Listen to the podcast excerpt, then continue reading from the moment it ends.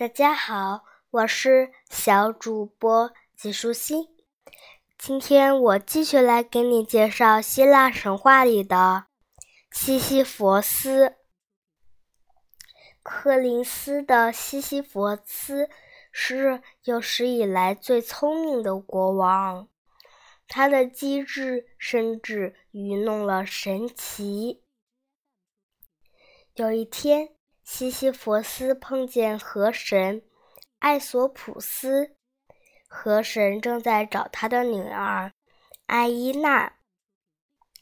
西西弗斯对自己王国内的所有事情都了如指掌，于是就跟在河神后面说：“如果你给我的城里提供一处泉水，我就告诉你你的女儿在哪里。”因为他那偌大的城邦里，唯一的不足就是缺少清冽的泉水。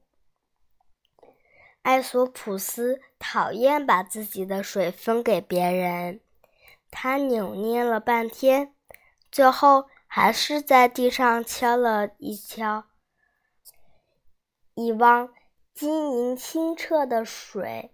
泉水便从那里汩汩地冒了出来。带走你女儿的是宙斯，西西弗斯说：“我看着他带着你的女儿匆匆地从这儿经过。”说着，他还给艾索普斯指出了宙斯的去路。河神满腔怒火地冲了过去，很快。便赶上了那一对私奔者，宙斯出乎意料的被打了个正着，手边又没有带霹雳，为了避开怒气腾腾的河神，免得自己和艾伊娜仙女遭殃，他把自己变成了一块石头，把艾伊娜变成了一个小岛。西西弗斯得到了一汪清泉，艾索普斯却失去了女儿，而宙斯则因为西西弗斯搅黄了他的好事而怀恨在心。他让哈德斯亲自把他抓到地府，严厉的惩罚他。哈德斯很高兴。能为他的兄弟办点事情，所以亲自动身去抓西西弗斯。狡猾的国王西西弗斯看到冥王亲自来抓他，便装出一副受宠若惊的样子。他问冥王：“为什么不是赫尔墨斯来带他呢？”把亡魂。领往地府的不是赫尔墨斯的职责吗？就在哈德斯正想的找个正当的理由时，西西弗斯身手敏捷的用一根锁链把哈德斯绑了起来。就这样，冥王像条狗一样被拴在了柱子上。只要西西弗斯不把哈德斯放开，地上的人就死不掉。命运女神的生命之线都缠作一团，整个世界也一片混乱。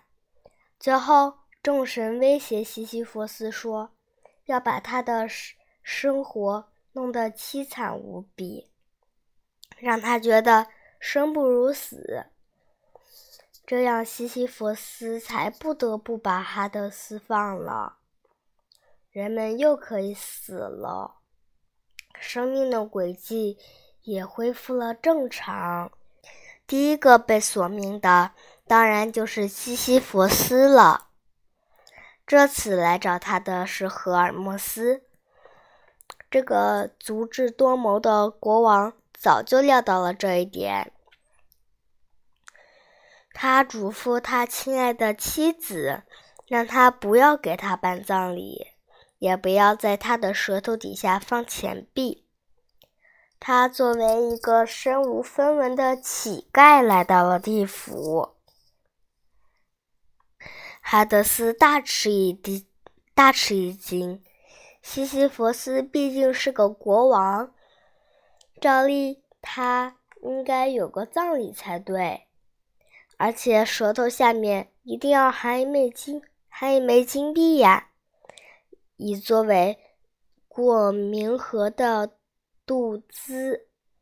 他的妻子必须受到惩罚，否则这就会给别人树立一个不好的榜样。于是，哈德斯把西西弗斯送到地面上，让他去教训自己的妻子，让他有所敬畏。我又耍了他一次。西西弗斯在和他忠实的妻子重逢之后说：“他们在一起快乐的又生活了很多年，最后才。”寿终正寝，来到了哈德斯的地府，永久安息。他在地府领到了一个任务，这让他终日忙碌，再也没时间去想什么花招了。他必须把一块巨石推到一座陡峭的山上去。但是，每当他快要到达山顶时，巨石便会从他手上滑落，一路滚回山脚。今天的内容就是这些啦，小朋友，拜拜。